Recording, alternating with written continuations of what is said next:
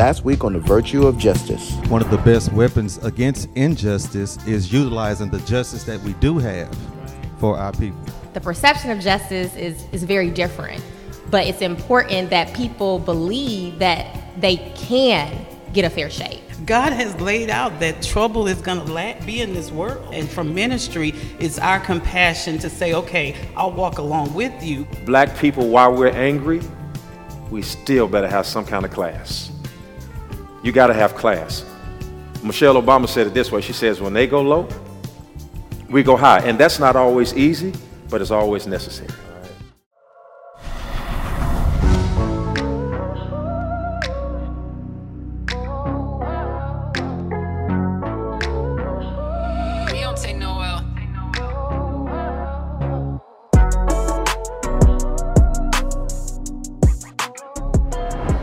Everybody. Welcome to part two of week two. We're so sorry we had to cut you off a little short last week, but that's because what we're talking about in this discussion is just so deep and so big, we had to break it up. We want to give a special hello to people watching across America and across the world. We know that these conversations are looked forward to. We look forward to them as well. And joining me again to continue this great dialogue and conversation is a good friend of mine, Adria McKnight. She's an attorney here in Houston.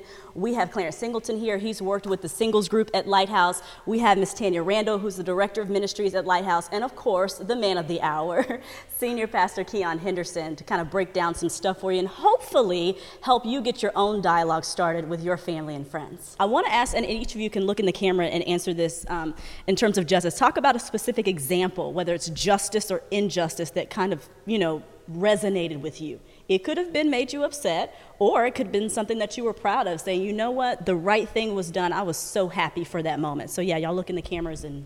One of the, the, the, the situations I faced that, that really brought racism to reality to me is when um, a few years, I think it was Allison, when like all the power was out and everything, you couldn't find ice anywhere. And so I was headed to go get some ice, and they said, "Oh, they got some in Pasadena." I don't know if y'all know about Pasadena like that. Oh, Pasadena. right. L- listen, I, I, east. I, I, drove down there, and uh, the lady that I was with at the time, I got out because she wanted some snacks. She complained, "I want something to snack." We've been riding, we've been riding. So okay, well let me go in the store, and I'm walking, and I just see a bunch of pickup trucks and and a bunch of white men sitting on the back of them and everything. And I look at the the name of the store. I think it was called Dusty something. Mm-mm. I said, "Whoa!" and go, and go. I said, "You know what? You're gonna have to be hungry a little longer." so I turned around, going back to the truck, and it was a white guy, older white guy, that parked next to me. And when I was getting in, he said, "Keep it moving inward." And she said, "Did you hear him?" I said, "Yeah." What you gonna do? I said, we're gonna keep, keep it moving. get up in this car and get up and out of here. drove off. Because common sense kicked in and said, listen, all of them, again, I got one gun. They probably got a bunch of them. And then it's gonna be my dead story against theirs. Yeah. So I had to use some sense, but that, that brought to me reality like, hey, this stuff is real. And and I, what our ancestors went through or died for we should not not take that in vain. We should. Miss Danny, how about you?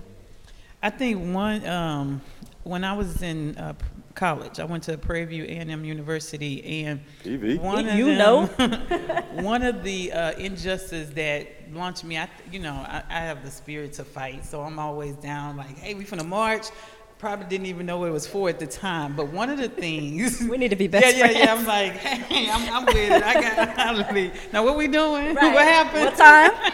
so um, it was about voting.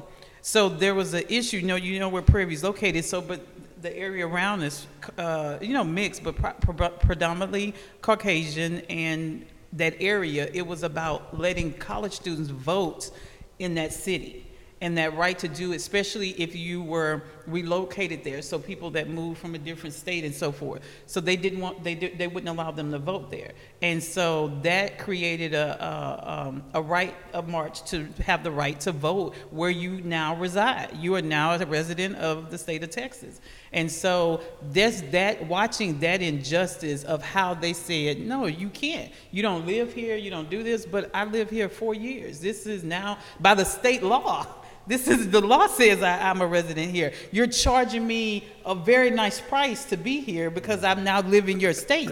So just watching and doing that injustice made me say, okay, this is where we, this is, I'm in college. I'm supposed to be reading. This is where we now got to learn some stuff because they will, you know, people will let you, I mean, take away your rights when you don't make a stand to say, um, no, I have the right to do it. And you have to do that with the power force. So that was one place I really saw how unfair just because they were scared, just because it, you're, you're now showing, I, I, it's five, over 6,000 students here.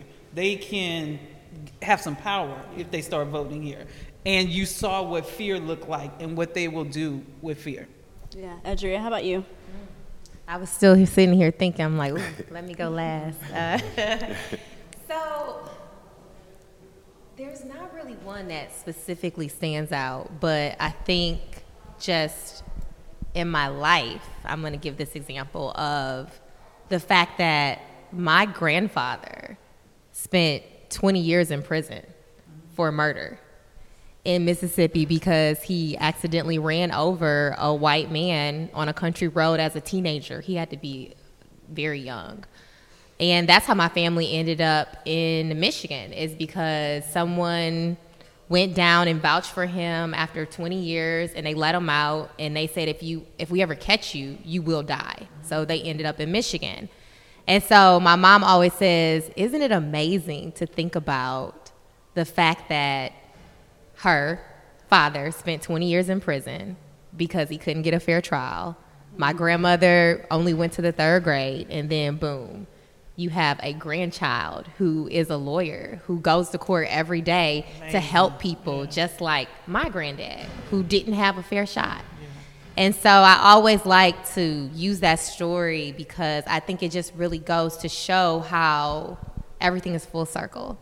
You know, I've now represented so many different types of people, including, ironically, um, members from the Aryan Nation right? And I mean, to me, that's crazy because we don't know who our clients are until we get the files. Right. And so I opened the file and I said, "Oh, I see you're a documented gang member," because that's what they call them, you know, in jail. And he looked at me like, "You know, is she? What is she gonna do?" And I'm like, "I see you're a documented gang member. Let's talk about that." And he says, "Yeah, I am." And I'm like, "Okay, so how's that gonna affect us in this relationship? Is it gonna be a problem?"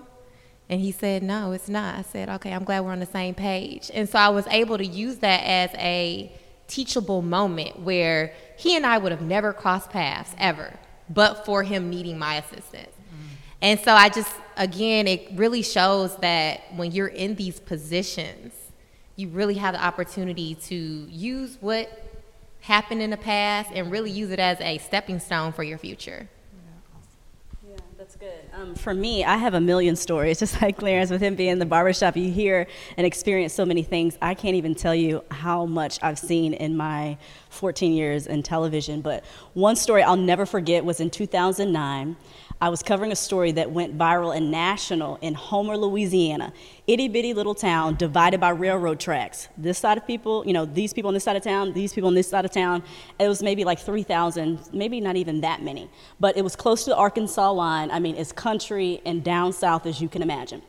So one day, there's a man who's known to be mute in town. People know him. He was having a, a barbecue, he was mute.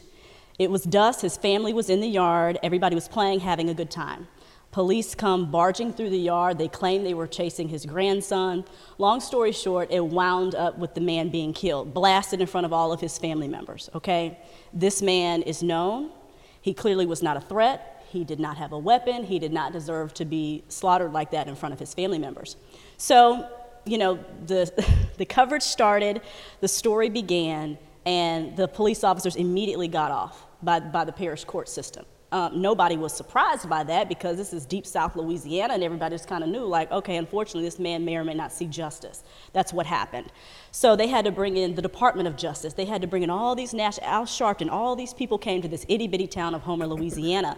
And I just remember seeing, and this was when I was fresh out of college, I remember seeing for the first time injustice and how it played out and how it made this town and all these people feel. And that was for the first time, too, I'd ever seen the KKK. I was covering an NAACP meeting at a church in town. The KKK was riding around in pickup trucks outside just to intimidate the people there who were trying to organize and figure out how they're going to get justice for this man. So um, that was the first time I'd ever really seen, I think, tangible. I was like, am I 19? What, what is happening here? You know, a woman in, uh, she was on the council, town council. She said, you know, I asked her when they were voting on a new council member, um, one had mysteriously died after she asked for the DOJ to come in. we still don't know what happened to that old black woman, but anywho, so they had to vote on a new replacement, and so it was split down racial lines. These folks voted for white folks, these folks voted for black folks. Anyway, so I interviewed I said, on her porch, she had to be like 80. I said, Well, ma'am, some would argue that this is racially motivated, your vote. She says, Oh, no, honey. I know, I don't have a problem with race at all. I know plenty of good coloreds. I'm sure you're a good colored. And I said, No, ma'am, I don't know what you mean. She's like, Well, I'm just saying, like, I don't have a race problem. I've had a black, you know, I've had someone cook for me for 25 years. And so, again, I just, that was the first time I'd had a real experience with just difference in treatment and, and injustice. So, kind of switching to something positive, you know, I think we've all probably seen the movie Just Mercy, right? That is um, something that I think opened a lot of people's eyes. You know, a lot of people was probably watching for Michael B. Jordan, but, you know, seeing really there, she laughing, she's like, well, no lies told.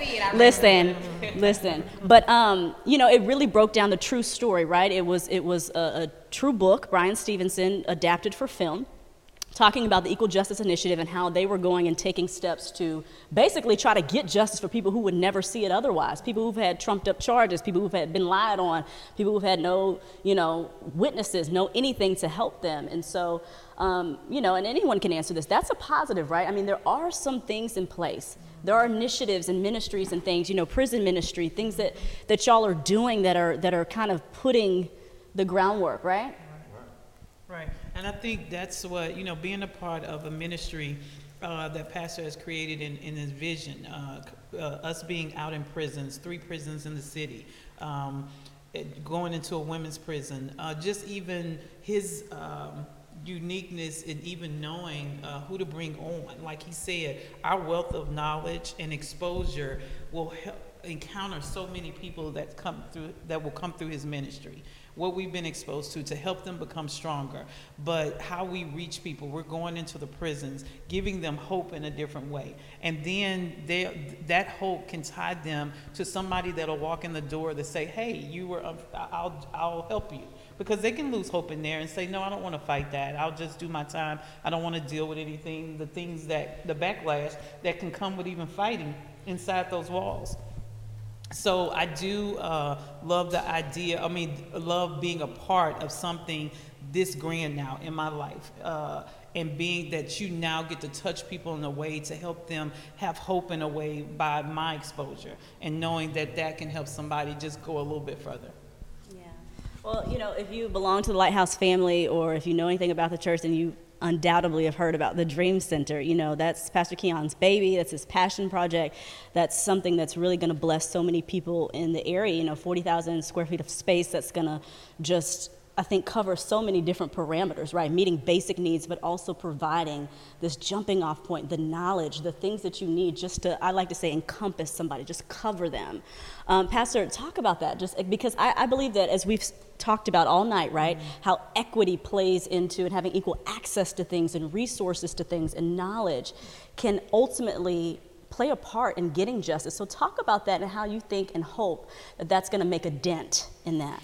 I, I put the church, uh, with the guidance of the Holy Spirit, I put it right where it is intentionally.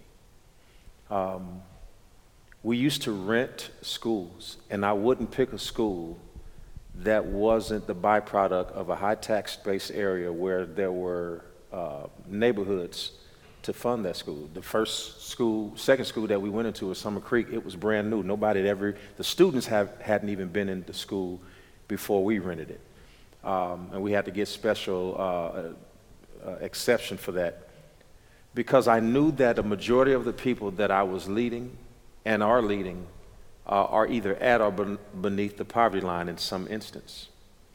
And I knew one thing you cannot be what you don't see. So I, I rented Kingwood High School just so that people could drive past million dollar houses on the way to church, even if they couldn't live in one. I, I was always strategic. This, it was never a school in the hood, and I had nothing against it, but I was trying to bring the people up. The, the building that we're in right now, I've spent more on renovating it than I paid for it. So that when people would come into the building, they would understand what it feels like to be an African American in a facility that wasn't run down and that was brand new. Uh, that they could have their wedding in and it would be state of the art and not be embarrassed about it. And this Dream Center is an extension of that. It's because I don't know, these kids have nowhere to go. They're latchkey kids, so their mom is at work. And the only gymnasium that's in the area is run down. And I made it my business to try to make sure that I introduced our community of people in all of our, in every location. We've got four of them, and I've, all of the buildings are new. Because it's a part of my vision to make sure that the people that I lead can see what greatness looks like, even if they don't go home to it. Because once I expose them to what greatness is in our environment, it makes them go seek it in their own environment. That's good. And that's why we called it the Dream Center, so that people can actually come there and dream and then go live out their reality. Hey, everybody, it's giving time. Give, and it shall be given unto you. Good measure, pressed down, shaken together, and running over shall men give unto your bosom. One of my favorite scriptures in the Bible because it specifically lets me know that if I do A, God will absolutely do B. I believe that this is the season for you to absolutely not to have to worry about money problems. This is the season for you to live in the absolute truth that God will supply all of your needs according to his riches in glory. I'm believing for you to have a season of overflow, and I want you to connect with us today as we all get ready to give together so that God will be able to open up that window and pour you out a blessing you won't have room enough to receive. All of the instructions on how to do it are coming up on the bottom of the screen right now. This could be the day that changes the rest of your life. If you are faithful over a few things, you read it. God will make you ruler over much. Get ready for much. In fact, I need everybody to type it. Just type much. There you go. I see it coming through. There, say it again. Much. Shout it in your house. Wherever you are watching this, I want you to believe God for much and more. It is the Father's good pleasure that you would enjoy the benefits of the kingdom. As we go back to this conversation, I want you to go back to this conversation filled with joy, knowing that you're going to hear what we have to say. But I want you to hear that small, still voice whispering in your ear, hearing what the Spirit is saying to you right now. It's your time to live in overflow. Check this out. I used to ask people that I interview, young people who were just in trouble or, you know, they were labeled as thugs on the news. I'm like, you know, I asked one, I said, man, why are you doing what you're doing? He said, ma'am, I'm just a product of my environment. So you change that environment, you change that perspective, you raise that bar, it forces people to come up. So that's going to do life changing work for sure. And I make sure they know what we do. I, they can tell you, I tell them what it costs. So, because the only way you can get accustomed to big dollars and big numbers is you have to deal with them, and then you lose the fear for them. So it's like buying a first class ticket. Uh, you, you, once you buy it, then that dollar amount subconsciously says to you, it's not as hard as I thought it was. You get over that hump. So we bought a building, 30 acres of land, $6.4 million. When I said that to the people, they thought I was crazy. she was there. Like, that's a Because lot of they were like, we gonna do what? I, wor- I, I work at, I work at uh, AutoZone. I, I work at Taco Bell. We gonna do what? Yeah, we gonna do it. And I'm gonna show you exactly how we gonna do it. So what I did is I introduced them to financial literacy first. Because I knew the money was there, I just knew they didn't know how to handle it. And I was a byproduct of that. So we, we taught financial literacy, showed them where the money was, uh, got the money, and I guaranteed them that whatever they did for God's house, He would do it for their house. And, I'm, and everybody in here, All of these people in here that go to our church can absolutely unequivocally tell you that from the moment they met us in ministry when we started, everything about their living circumstances, financial stability, and fam- is innumerable times better. Not because of me, not because of me, but because of what the Come Lord on and showed me to show testify. them.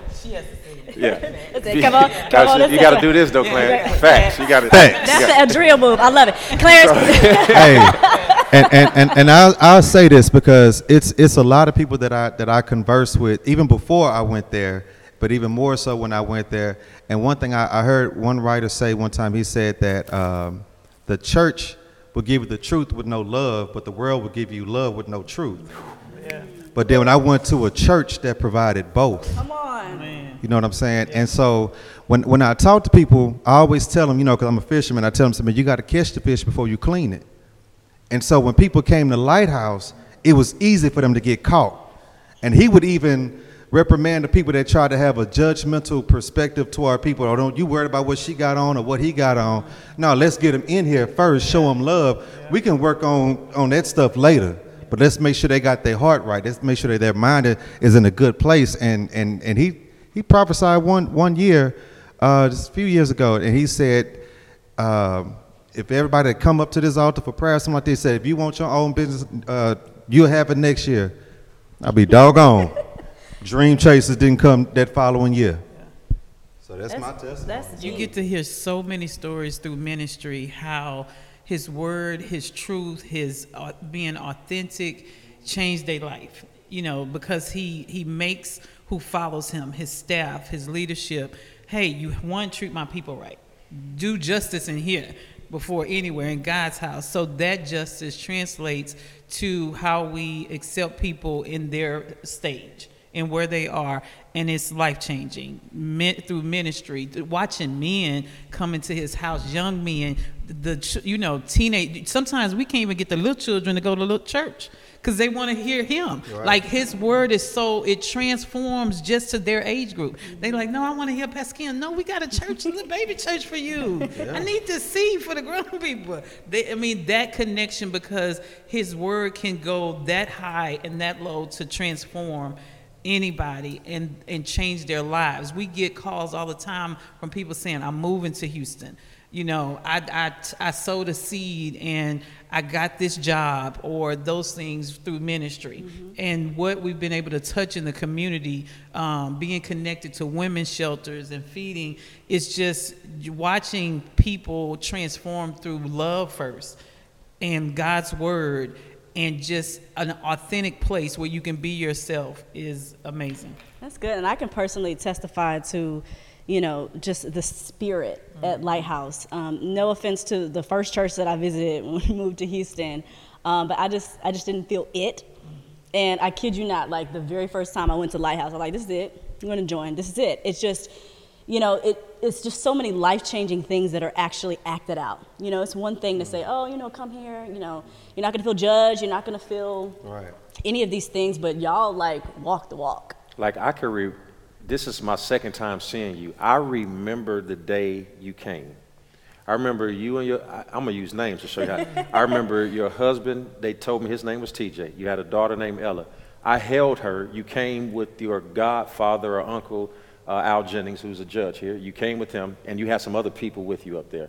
I remember them handing me your baby and praying for them. And it, I, I, I mean what I do. Like it's my job. I don't just show up. So I have an experience with every person. And I think that a part of what we talk about today is, and, and I'm not saying that I do it right because I don't always do it right. I, I'm, I leave that place more times feeling inadequate than I've ever felt feeling adequate. I, I don't even hear, believe, or see any of the stuff that, that they say, but it shows you how you can make a change if you just mean to. Yeah. I just mean to. I don't know if I always do. I don't know if I always will, but I really mean to. I really, really mean to. And the only reason why we're here filming today is I really hope it helps somebody. Yeah. Even if it hurts me. Even if it hurts me. I, I'm gonna take. I'm gonna take so much criticism for people on because I have people on the other side of the aisle that follow too, so they don't see this. and, and trying to find and strike that chord and balance where you satisfy both audiences. But this, this ain't the time to be fair, this is the time to be just. Right. That right now, black people are in trouble, and we can't ignore that because somebody feels uncomfortable. We're in trouble. There's a crisis. Black men are in trouble. We are, I was watching, uh, have y'all ever saw a show called Narco Wars? Mm-hmm. It's a show. There's a fish, I can't even think of the name of it, but the bladder of the fish is worth $100,000. So the cartel, they getting out of the drug business, they getting into the fish bladder business because the people in China think that this bladder, once it is dried out, can give you the fountain of youth and, and it makes your skin feel good. So people are dying over these fish. And I watched a whole documentary, you can watch it now, a whole documentary by Leonardo DiCaprio on how people all over the world have come together to save fish. I need that same effort behind saving the black person, the black man, the black woman in particular. And then, once our numbers get back up and we populate, we can go on to the next endangered species. But right now, it's our turn. I think folks got to start spending time with some black folks. You, you know, really be able to empathize and, and come from where they are. I, we ABC ran a special uh, recently, and I think it, it, was just so profound and beautiful. It was a former uh, KKK member I mean, tatted up, I mean, white supremacy symbols all over. And he met somebody, a black man, and, and became really good friends with him and got to spend time with him. And his whole life changed, whole life changed just by this friendship. And he went through the process of getting the tattoos removed and doing all of that. But just something as simple as being willing awesome. to have a conversation.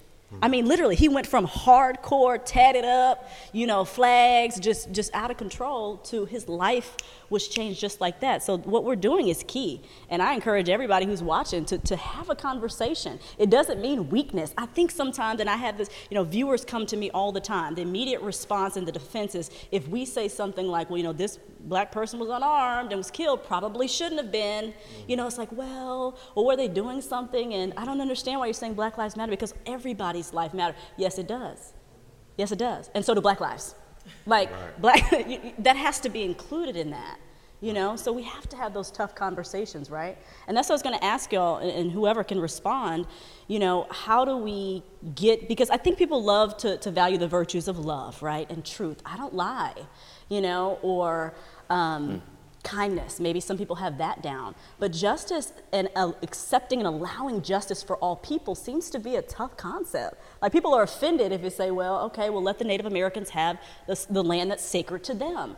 Don't drill on it. If they say it's sacred to them, let them be. You know, it's like we all just become offended if it's, you know, bringing somebody else up or allowing them to be, you know, treated justly. So, how, how do we go about it getting people to embrace that virtue as well? Clarence, you look like you got something on your mind. Well, I'm over here conjuring up some thoughts. But um, I think the first thing to do is to actually show love. Because I can't really try to get a room uh, full of people to do something if I'm not doing it first. You have to lead by example. And it's a conversation that I, that I have quite often man, I can I can be friends. I am friends with people of all races, you know. But at the same time, I, I don't have a biased attitude. You know, if you're right, you're right. If you're wrong, you're wrong. And so I just try to get people to encourage. And like you just said about uh, the white the uh, the white supremacists and meeting the black guy, I'm like, man, sometimes you out here judging people and you have no idea of how cool they are or how they can even benefit you. So it's just like you know, just be more open minded because don't you become what you're fighting against. And I think that's key. That's profound. Adria, what do you think? I mean, obviously, you deal with justice every day, you deal with injustice every day. How do you think we can go about starting to incorporate that or getting people to understand that the value of justice?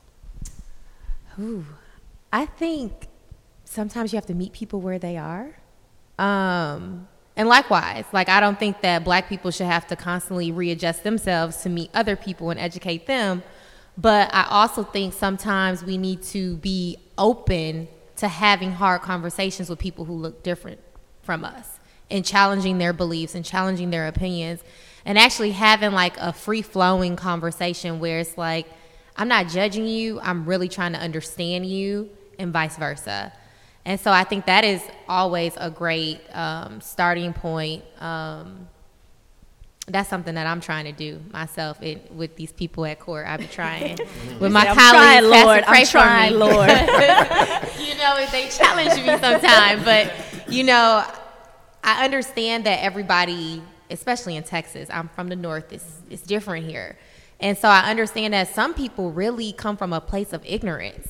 And I don't even know if they want to necessarily stay there, but they've never had the opportunity to have an open, judgment free type of conversation to ask the questions that they want to ask and um, try to understand where you know our perspective come from. You know, just like the whole Black Lives Matter versus All Lives Matter. I have that conversation all the time, and so I think that I always try to be the type of person where people feel comfortable enough to come to me to have these conversations because I'm going to educate you.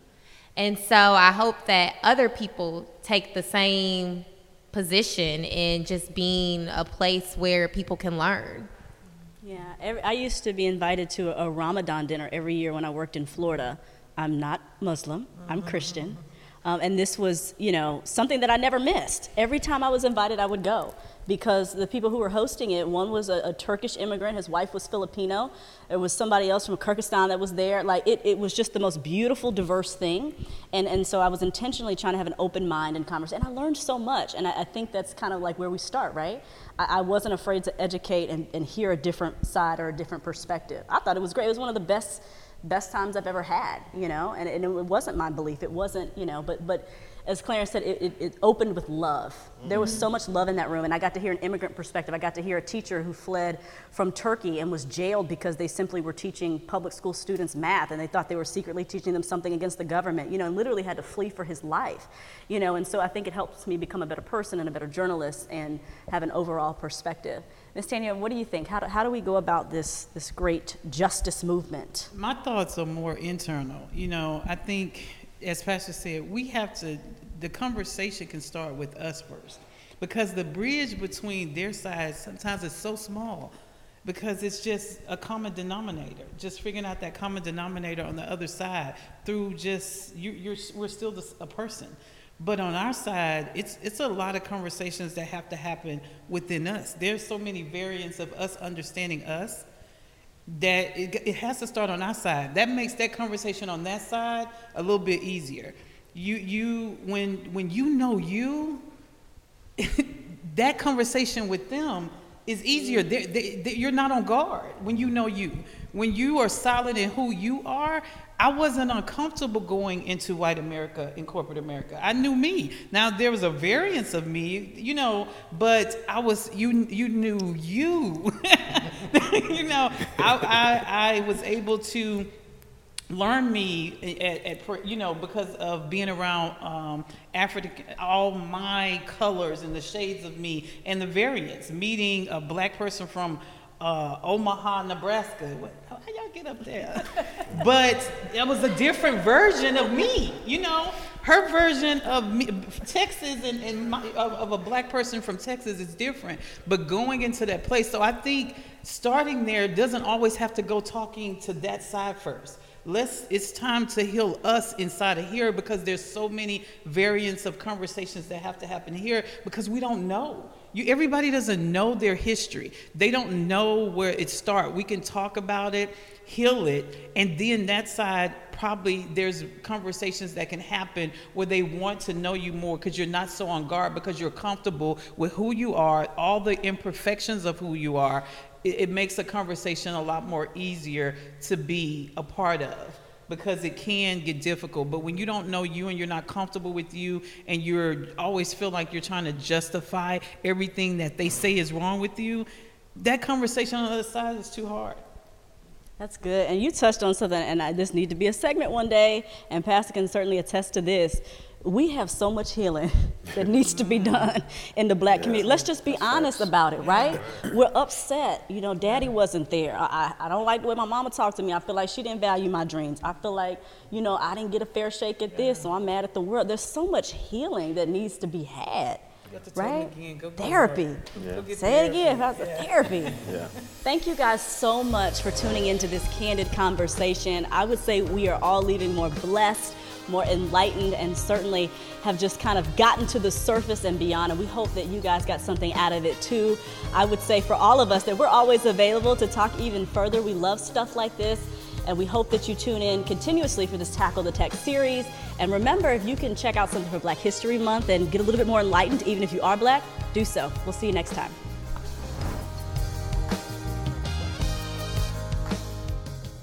Listen, we have created a way for all of you all to connect with us online, whether you live in the city of Houston, out of the city of Houston, whether you're in another country. We've created a platform called Lighthouse 2.0. And it is nothing more than my way of connecting to you wherever you are. So, right now, they're getting ready to put a link up on the screen, and you're going to be able to go to that link, to that place, and say you want to be a part. Come check us out. We got a lot that we've given, and we got a lot more for you. I cannot wait to see you at oh. 2.0.